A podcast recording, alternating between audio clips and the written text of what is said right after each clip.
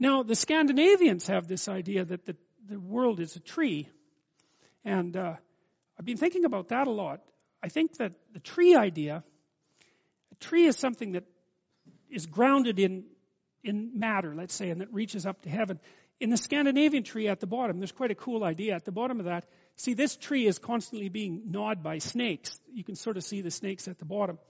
And at the same time, it's being watered, and the water makes the tree grow at the same rate that the snakes gnaw on its roots. So it's like a yin yang idea, you know, that there's continual chaotic destruction and replacement at the basis of whatever this process is. But the tree seems to me to be a representation, not so much of, it's, it's like a different dimensional space. That's, that's what's trying to be represented. So imagine that, you know, you're structured. If you take powers of 10 magnification, say human beings are about in the middle of the tiniest thing and the largest thing, if you do it by, by powers of 10. And so, you know, you have a subatomic level and an atomic level and a molecular level and, you know, then a, a, then a maybe a level of organs and then there's you and then there's your family and so on all the way up the, the tree fundamentally. And so I think that what this tree represents, and this is the things that, thing that the shaman moves up and down, I think that's what it represents. It's this, it's this different view of, of it's dimensionality. It's something like that. And I think that what happens in the psychedelic experience is that consciousness can travel up and down that structure. It's something like that. And maybe not only up and down it, but maybe right through it. And I know that's a radical claim. It's a really radical claim. And it might be wrong, but it's probably wrong even because most radical claims are wrong. But, but,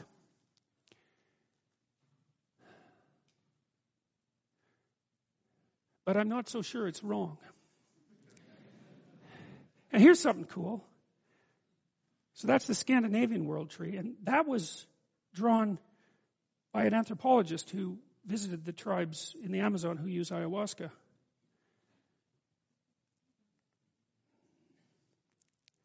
Now, you see, it's a snake, it's a tree with snakes. Well, you know, that's reminiscent of the story in Adam and Eve, obviously, but it's also reminiscent of our primate dwelling place, right? Because that was basically our ancestral home. A tree surrounded by snakes. And the snakes like to eat us. And this is a long time ago. This is like 50 billion years ago. It's really a long time ago. And so we don't know where these images come from precisely. But I do have the suspicion that we use the circuitry that we developed to detect snakes to represent the unknown as such. Because, it, like, a snake is something that comes out of the unknown. And, like, we evolved, right? We all evolved out of an animal substructure.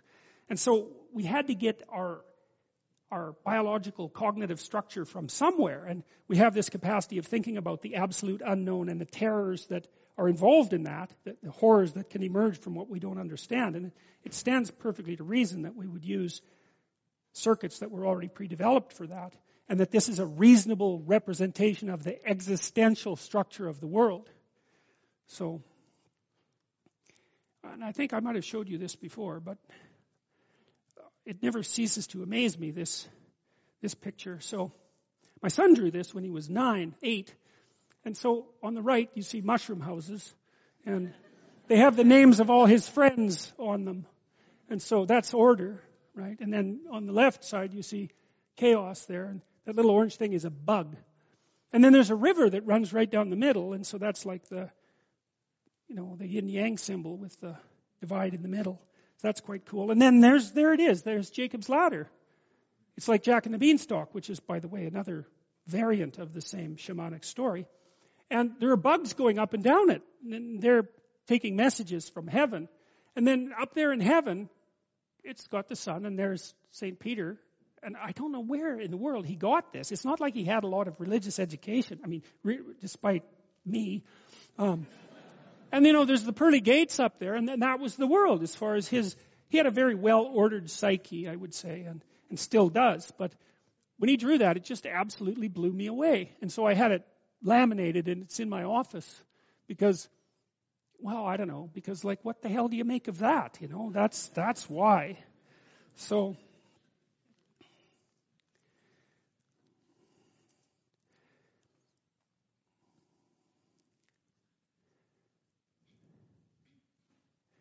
Well, you sort of get the picture there. You know, the cathedrals, the great cathedrals of Europe are, they're like the forest in stone, right? And they try to represent the light coming through the leaves. And so it's sort of our ancestral forest home, but it's, it's transformed into these great sculptures of stone. And, you know, they produce awe because of the combination of light and darkness and color.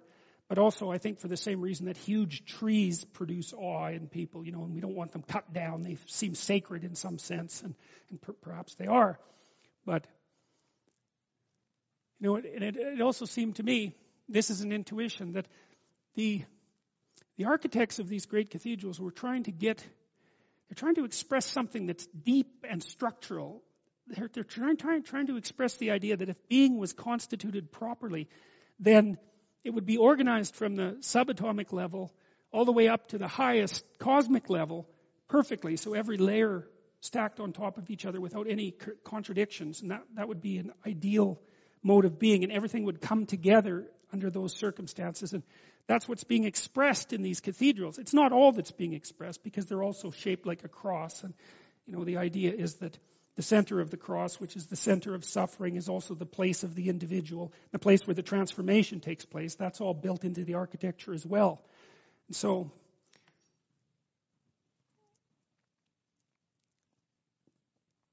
then there's the tree like structures that make us up. It's stretched down to the tiniest realities, the, the microcosm.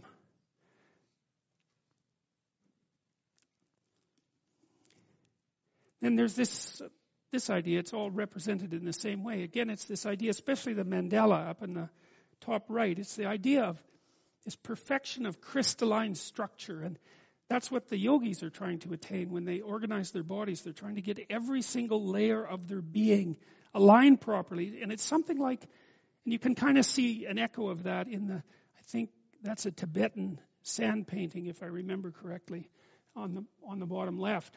The idea is that if you get yourself aligned properly, then information can flow along that tree that, that's you without, without impediment, something like that. And that would be like a state of optimal health. And that both physical and spiritual exercises can put you in that state.